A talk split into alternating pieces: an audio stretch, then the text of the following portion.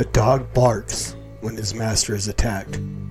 I would be a coward if I saw that God's truth is attacked and yet would remain silent. John Calvin.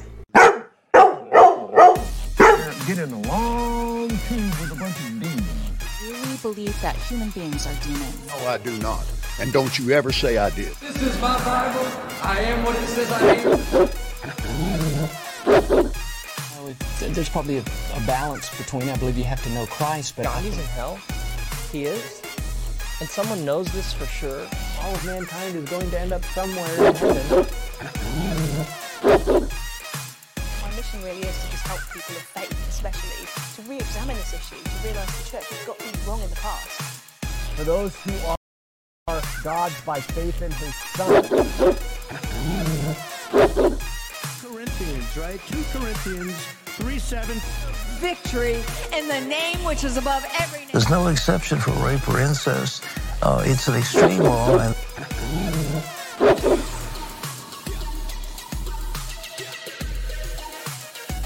Right now. Bones, ligaments, tendons, in Jesus' name. Get out here right now. So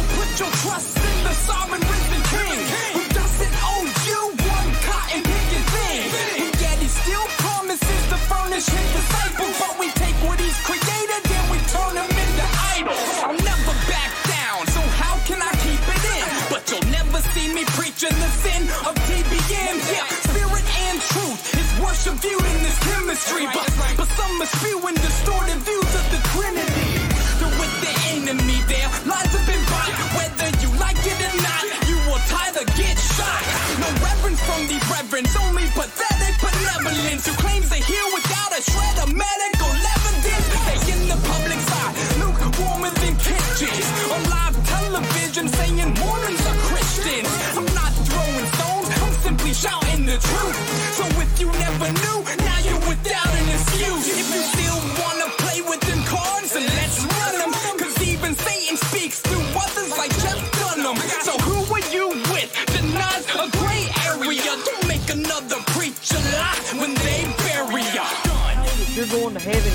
ain't got no sin in your life. Hey everybody, welcome back to The Master's Dog, episode 43. I am your host, The Evangelical Norm, and today we are back with uh, the Faith and Beliefs ref- refuting of Faith and Beliefs, the uh, segment of Saints Unscripted's podcast where they deal with beliefs and doctrine and, and stuff like that. And actually, a lot of the stuff they've done recently is not even actually doctrine, it's. Uh, I would call it fluff, uh, is what I would consider it. It's really just a bunch of, um, like the last couple episodes we've done, um, The Witness of Oliver Cowdery, and we did The Witness of uh, oh, somebody else earlier on a couple weeks ago. And then today we're actually going to get the witness of Martin Harris.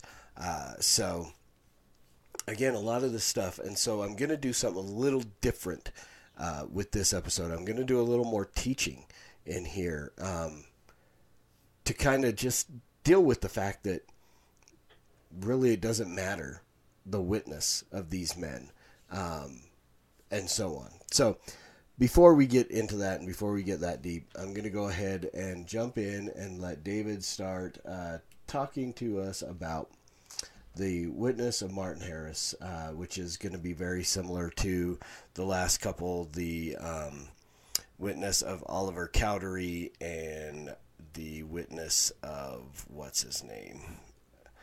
Do do do do do. The witness of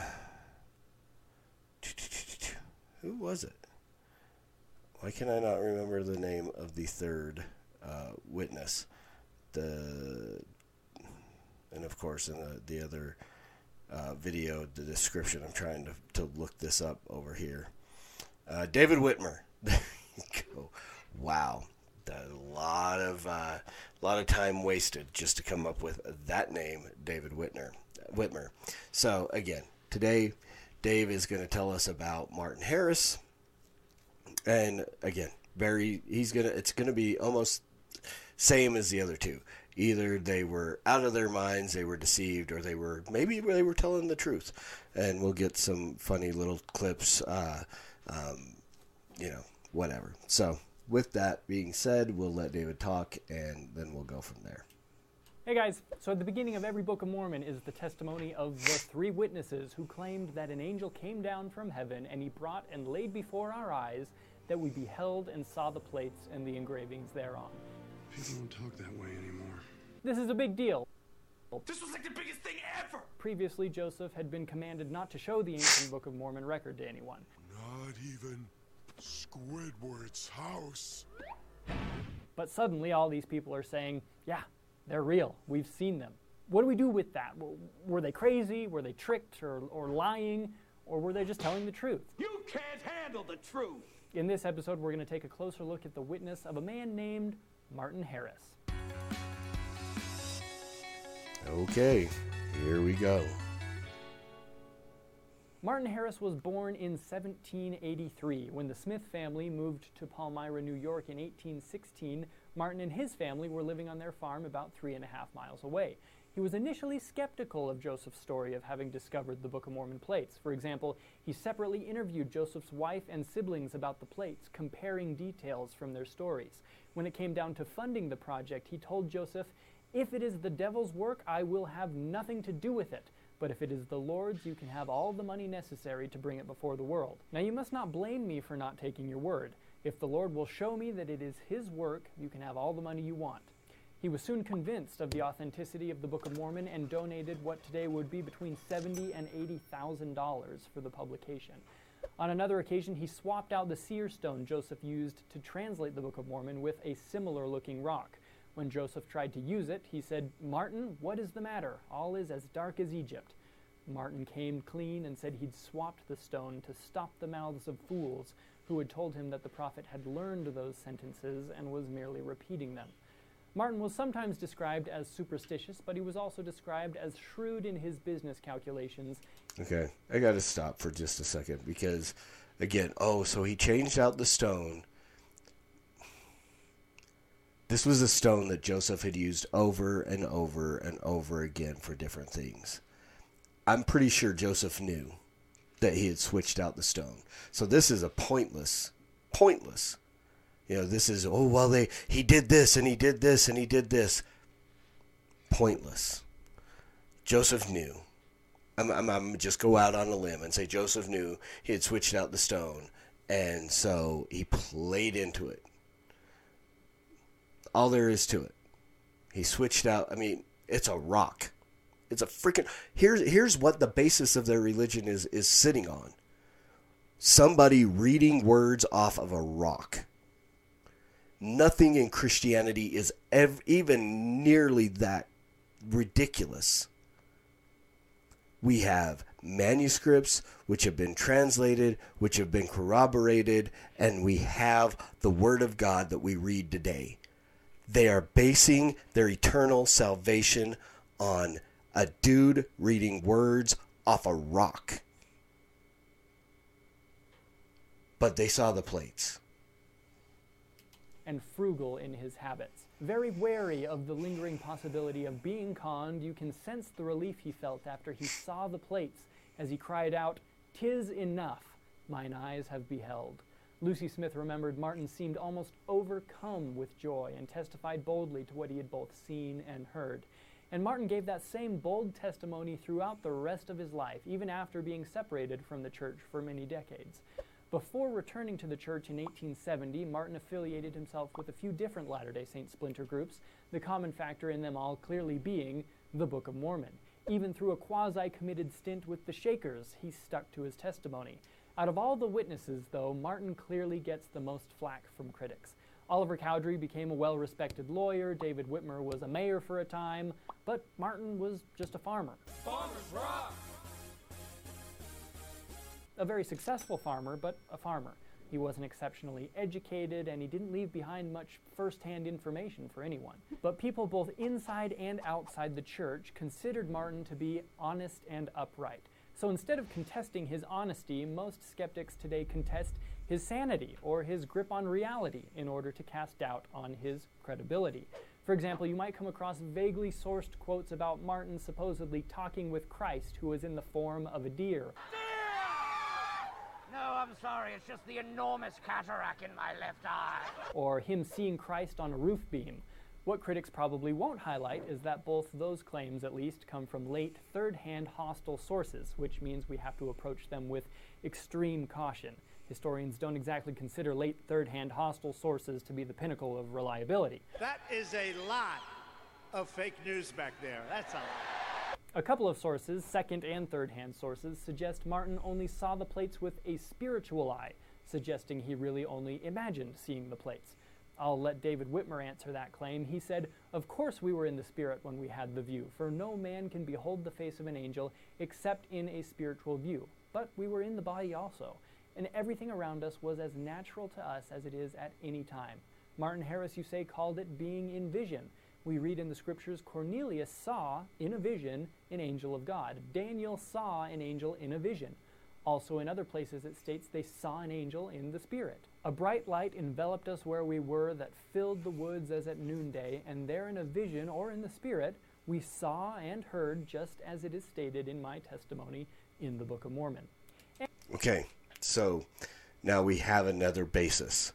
We have we have a solid foundation basis for deception. The Word of God, the Bible says a, that Satan uh, disguises himself as an angel of light.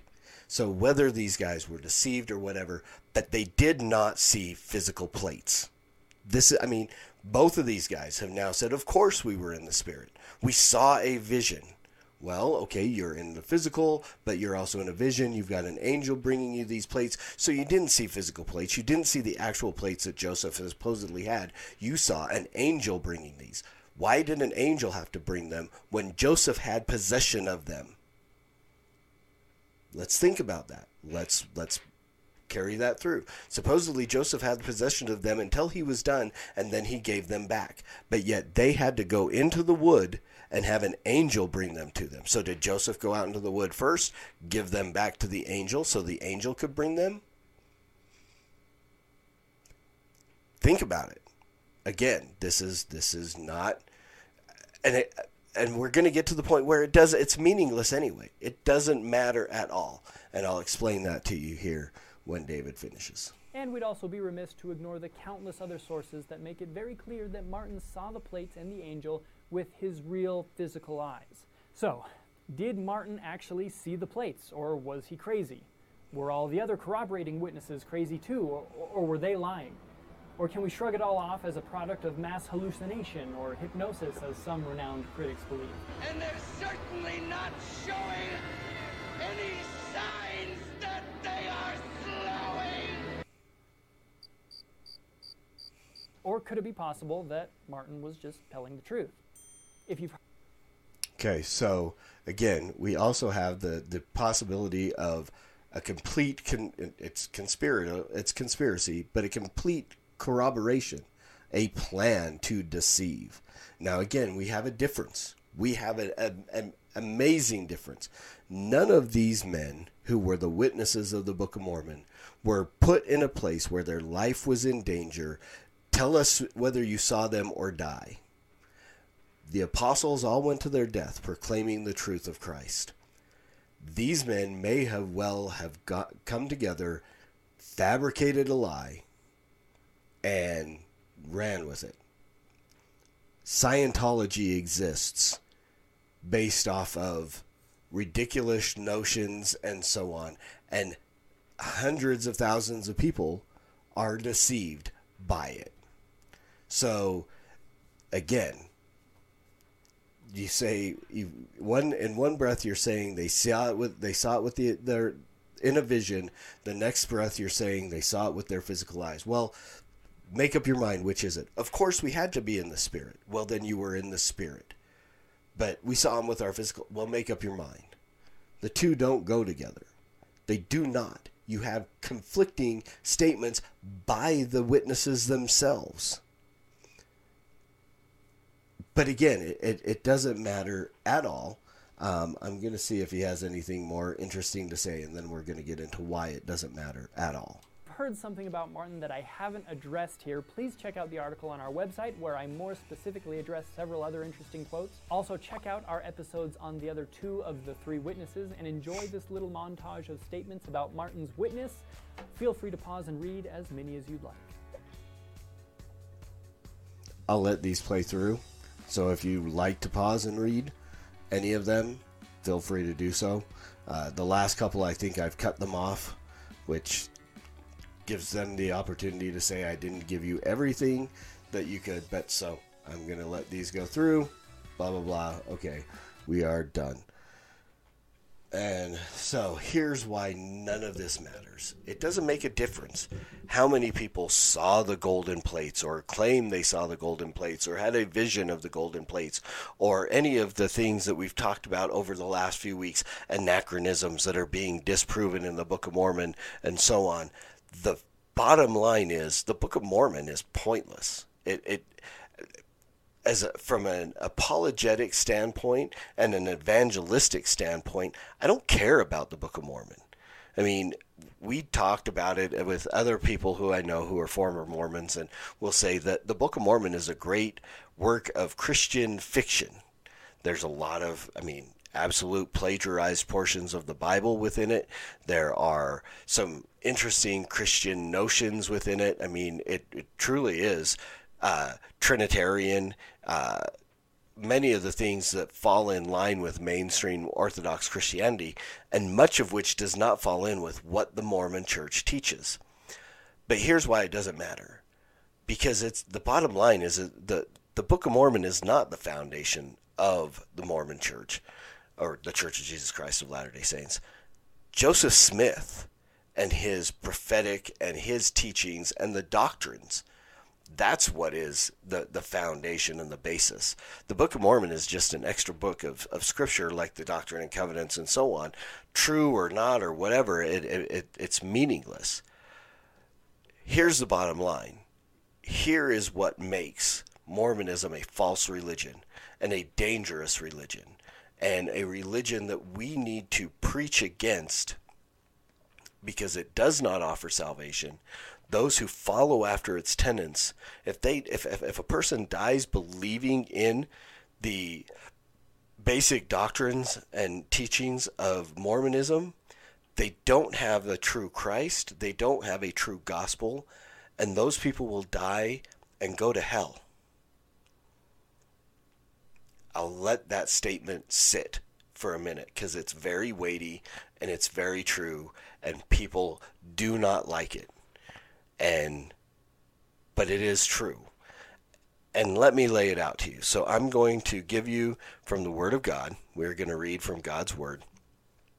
And then I'm going to teach and I'm going to show you how God's Word absolutely refutes all of the, the major teachings of the Book of Mormon. So we're going to start in uh, John chapter 1. This is the uh, this is the word of the living God. In the beginning was the Word, and the Word was with God, and the Word was God. And he and he was in the beginning with God. All things were made through him, and without him was not anything made that was made. In him was life, and the life was the light of men. The light shines in the darkness, and the darkness has not overcome it. There was a man sent from God whose name was John. He came as a witness to bear witness about the light, that all might believe through him. He was not the light but came to bear witness about the light.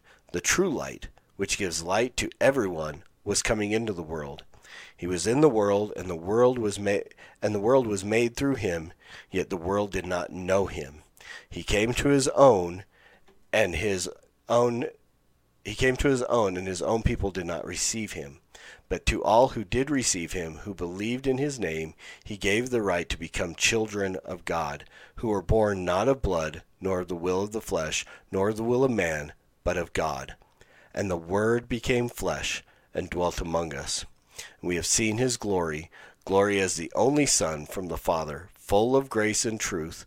John bore witness about him, and cried out, this was he of whom was said, He who comes after me ranks before me, because he was before me. For from his fullness we have all received grace upon grace. For the law was given through Moses, Grace and truth came through Jesus Christ. No one has ever seen God, the only God who is at the Father's side. He has made him known. Now I want to pray before I go any further into this. God, thank you so much for your word. We thank you for the, the preservation of, of what you have revealed to the world through your word.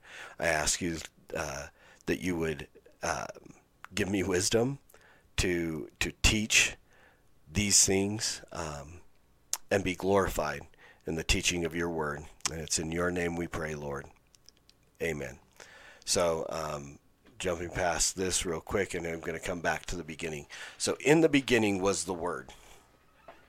Okay, so starting out here, we have in the beginning, we have a timeline.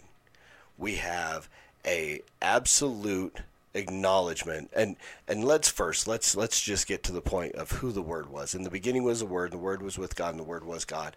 We get to verse 14 um, and it says and the word was made flesh and dwelt among us. John is talking about jesus. Right here he's talking about jesus christ. Jesus is the word the logos um, the the word of god in the beginning was the word. Jesus was in the beginning. This tears out any any issue of one pre-existence and two uh, eternal progression or as we would be looking at it right now regression. There is a beginning point in time. And in the begin in that beginning point was jesus there was nothing that was before him there were no gods before him. He had no no grandfather. No, I mean he had we we recognize God the Father, God the Son, God the Holy Spirit. So I can't say he had no father, but he had no producing father. Jesus is not created. He's not a created being. God the Father and God the Son are a hierarchical um, I, am trying to think of the, the word. I, I, I, think economic is, is a word that's that's generally used, but this is not a a familial um, situation. This is not a creator creation. This is not a, a sire and offspring situation. Jesus was not born of God. Jesus has always existed. In the beginning was the Word, and the Word was with God, and the Word was God. He was in the beginning with God. So when time began, Jesus was there, God the Father was there. They were one God. They were united, triune, because we the Spirit was also God. We can get into that later, but there was no God before him. We see it in Isaiah, we see it in many other places throughout Scripture that God makes it clear there's no God before him. He knows not one and now we have we have between genesis and here we have a specific beginning of time. And at that beginning of time god was. So there was nothing before that. The i, I want to say david guzik or somebody uses the terminology um, and i think he, he this is in the hebrew word that in the beginning was before the vanishing point or at the vanishing point. Time as we we we measure time going in reverse. There is a point where time because where time began, that there was no time before. That would be the vanishing point. And there's nothing beyond that. There's no heavenly grandfather and no God before him and no God before him and no God before him. There's no eternal progression or regression of gods. There's one God. God the Father, God the Son, God the Holy Spirit. One God, three persons, spe- specifically uh, revealed in each of their natures. And Jesus was the one who was made flesh, God incarnate. The Word became flesh and dwelt among us. God the Father does not have flesh and bone. God the Spirit does not have flesh and bone. They are both spirit. And no, Kwaku, that doesn't mean they are a non existent thing. Spirit is a real thing, it's just otherly than um, it's not a no thing. It's not a, an abstract. It is an something other than what we are here. And so this is very clear. This this takes out any teaching of a pre-existence or eternal progression regression of gods. In the beginning was the Word, and the Word was with God, and the Word was God. This is again, we see the the the teaching. The word Trinity, no, it does not appear anywhere in the Bible, but we see the teachings of what the Trinity is. We see that in the beginning was the Word, the Word was with God, Jesus was with God, the Word was God, Jesus is God. He was in the beginning with God. All things were made through him, and without him was not anything made that was made. Now again, this is a this is a theological statement in the fact that everything in existence, everything in the universe, everything in the galaxies, solar systems, everything that that any telescope can see and far beyond that was created by Christ. Everything that was made was made by him. What are those things that are not made? God the Father, God the Son, God the Spirit. Those things are not made. So though they were not made by him, they they just were. Again, that's another deep theological conversation that we can get into in, at another time, but this is very clear teaching that they are not three completely separate individual beings. You know, one God, three persons. Not individual, not and definitely not father, sire, and offspring. Jesus is God. He was not created by God, he was not born of God, he's always been God. And God the Father has always been God. God the Spirit has always been God. Together as one triune God. In him was life, and the life was the light of men. The light shines in the darkness, and the darkness has not overcome it. Now, again, this is this is now now this is being written in John's time, but this is a, a good principle statement for us. No apostasy. There's not been any great apostasy. Jesus said the gates of hell will not prevail against his church. But yet the Mormons have to, got to, to convince you that at some point in time, in some way and somehow, the gates of hell, for at least a time, did prevail because that church had to disappear. There's all kinds of issues that, that you can get into with with Mormon teachings about John. Some Mormon Mormons have taught uh, that John never died well, if there was a complete apostasy and John never died, does that mean that John apostatized?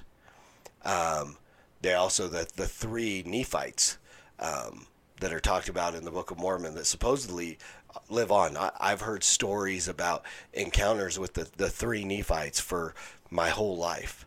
Um, different stories of different people encountering three men, three old men, and, and blah, blah, blah. But the three Nephites, are, that's a great folklore story in Mormonism. But if there was a great apostasy, that would mean those guys had to apostatize as well. Did they? Did the three Nephites apostatize? And if that's the case, if they never died and and John never died, why did angels have to come? And and again, so the supposedly the angels uh, John the Baptist came, and then I believe that uh, Peter, Paul, or Peter, um, John, and is Andrew or, or th- another three came and, and gave the Aaronic priesthood to Joseph and Oliver, supposedly. So now, if John never died, how how is he also an angel? So I mean, that's just that's a rabbit trail in and of itself. But again, there is no apostasy. Jesus has said that his church would endure, that the gates of hell would not prevail against it. Now, whether or not there have been periods of, of incorrect doctrine, I mean, the Catholic Church has uh, went off the rails of orthodoxy, and Martin Luther and the men who were involved in the Protestant Reformation brought back accurate doctrinal teaching where the Catholic Church had gone off the rails. And many times, many people and different teachers have gone off, you know, outside of orthodoxy, um, heterodox, if you would, um, or absolutely heretical. Um, have gone off, but the church has always endured. The word has always endured. There was a man sent from God whose name was John. He came as a witness to bear witness about the light, that all might believe through him. He was not the light, but he came to bear witness about the light. The true light, which gives light to everyone, was coming into the world. He was in the world, the world was made through him, yet the world did not know him. Again, another statement of making it clear that Jesus is the one who created the world. Everything that was made, that has been made, was made by him. Um, now I know that in the temple ceremony and stuff, it's supposedly Jesus and Michael go down and organize the matter into the world. They didn't even create it; they organized it, which is an, another just false teaching. But Jesus didn't just organize, and he didn't have Michael, and it wasn't. He created all of it. He is the creator God and he's been the creator God since the beginning of times. No God before him, no God will exist after him. He is the one, and he came into the world, and he came into the world for a specific reason. He came to his own, and his own people did not receive him. But to all who did receive him, who believed in his name, he gave the right to become children of God. Now, this refutes another uh, another core teaching of Mormonism that we are all automatically children of God, that we, like Jesus, according to Mormonism, have a sire offspring relationship with God the Father, and whether it's one or many uh, heavenly mothers, they had sex or whatever they do too. I mean, I'll I'll give that that maybe it's not. Maybe there's another way that they procreate spirit children who pre-exist and who come down to live in human bodies. This is the teaching of the Mormon Church. This re- refutes that. And again, other places where Jesus says to the Pharisees, you know, you are children of your father, the devil. He calls them children of wrath many times, um, calls them children of the devil, and so on. Those who believed on his name, believed in his name, he gave the right to become now, if Jesus is going to give us the right to become children of God, it means that we were not his children to begin with. We have to become. Become. It is a changing of natures. It is a changing from one one place to another, from one identity to another. We we have not always been God's children. We are we are adopted. We are by the spirit of adoption. We say Abba, Father. And so that's what Christ has done. He came to, again, pay the penalty for the sin of all mankind, that who would believe in him, that God would draw to himself, that God would give to Christ, would be given the right to become children of God, who were born not of blood, nor of the will of the flesh, nor of the will of man, but of God. Again, this is the te- this this actually kind of refutes the whole free agency thing. God chooses. It is by God's will who is saved, who be, give the right to become children of God, who are born, reborn, born again as children of God, not of blood. It's not a, a, a line, you know, just because your parents were Christian doesn't mean you are a Christian, nor of the will of the flesh. It's not by my choice, nor of the will of any man. I mean, my flesh would never choose God, and no other man can choose to say, you, you know, no prophet, no uh, pope can say you are or you are not. No one at any point in time can give absolution without repentance, faith, and those are gifts from God. It is God's will of those that He gives to Christ and draws to Himself and the Word became flesh and dwelt among us. Now here we have where where Jesus becomes God Emmanuel, God with us, God incarnate, the incarnation, the birth, the virgin birth, where Jesus took on his body of flesh and lived his human life. We have seen his glory. Glory is the only Son from the Father, full of grace and truth.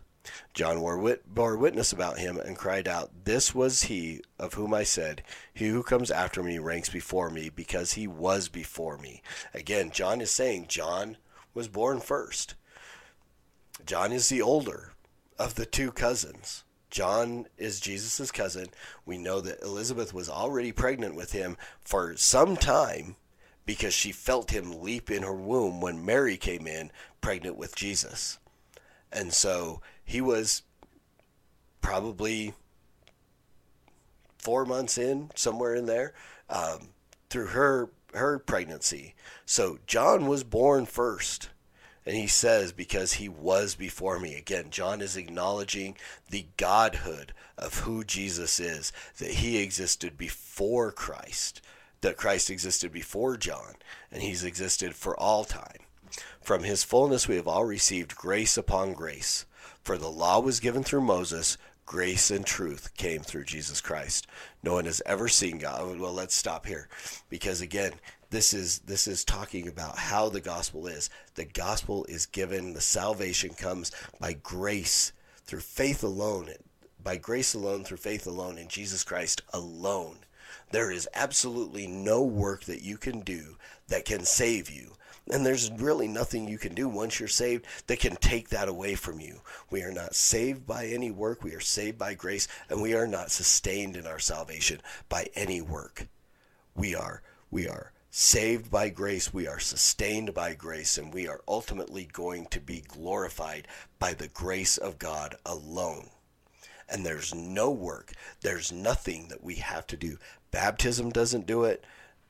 Uh, vicarious works for people in the temple don't do it. Temple ceremonies and endowments and, and any of those things, none of those things keep us in any kind of salvation or add to or take away from any salvation that we have.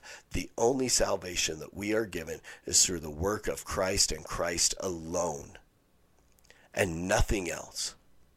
No one has ever seen God, the only God who is at the Father's side. He has, no one has ever seen God. The only God who is at the Father's side has made him known. Now, again, we have this statement that no one has ever seen God, indicating God the Father. The only God who is at the Father's side Jesus, the only God, Jesus is at the Father's side, and he is referred to as the only God who is at the Father's side. So again, there's not more than one God. That is one God. There's the Father, the Son, and the Spirit, has made him known. Jesus has made him known. There's a great, and i may deal with it in a different time. I'm not going to do it now, but there's a, a great uh, um, teaching, I guess is the best thing I can call it, talking about taking time and uh, God and making and taking two statements and, and exchanging the words time, future, past, pre- future, present, and past with God, Father, Son, and Spirit. And it's it's an amazing thing to look at uh, the similarities and like anything else, any analogy when dealing with God ultimately breaks down at some point in time. But that is a great follows any kind of logic better than any other uh, illustration for the Trinity that I can think of uh, shamrocks and eggs and whatnot. So, but Jesus has made him known. So you have all these things that the Mormon church has taught that God had a God before him and had a father before him who had a father before him who had a father before him. And we don't know where that stopped. We don't know who, where the original was because there had to be one because you can't have an eternal regression. Energy doesn't work like that, and we would have nothing now if gods and, and time and space existed eternally in the past. Everything would be gone at this point. Um, so you don't have that possibility. There is only one God. It is made very clear. And so ultimately, what, what it comes down to is nothing that this man taught is valid Christianity. So I don't care how many people say or claim, or I mean, I can't go interrogate Martin Harris, Oliver Cowdery, or any of those men now. It's too late.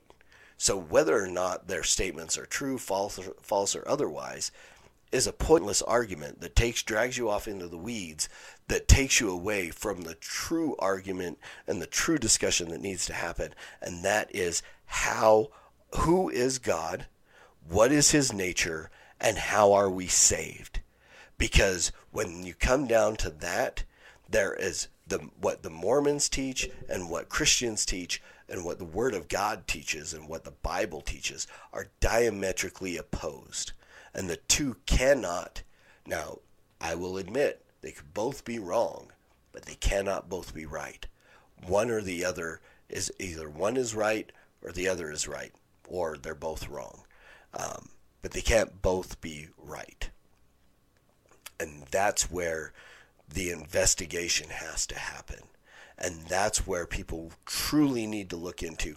I've just given you a, a amazing section of John, the Gospel of John, the very beginning of it, and it goes on and on for and and it just gets deeper and deeper and deeper into who God is and who Christ is and how Christ saved us and all of it contradicts everything that this false prophet taught.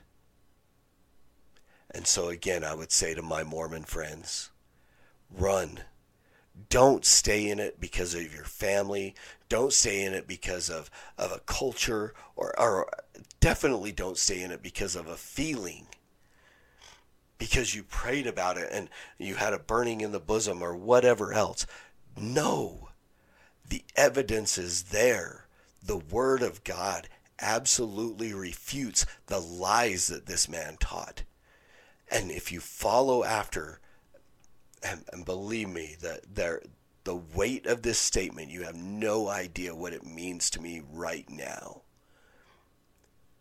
But if you go to your grave believing the things that this man taught, you will close your eyes in this in this place and you will open your eyes standing before the maker and creator of the universe and he will say depart from me you and you may say to him Lord, Lord, did we not do these things in your name? And he will say to you, Depart from me, you worker of iniquity. I never knew you. Because if you're following after a false Christ, a false gospel, a false God, taught by a false prophet, there is no salvation. There is no power to save in those things. Christian, learn this know this and preach this gospel at all times. Absolutely use words because they are necessary. Until next time, Soli Deo Gloria.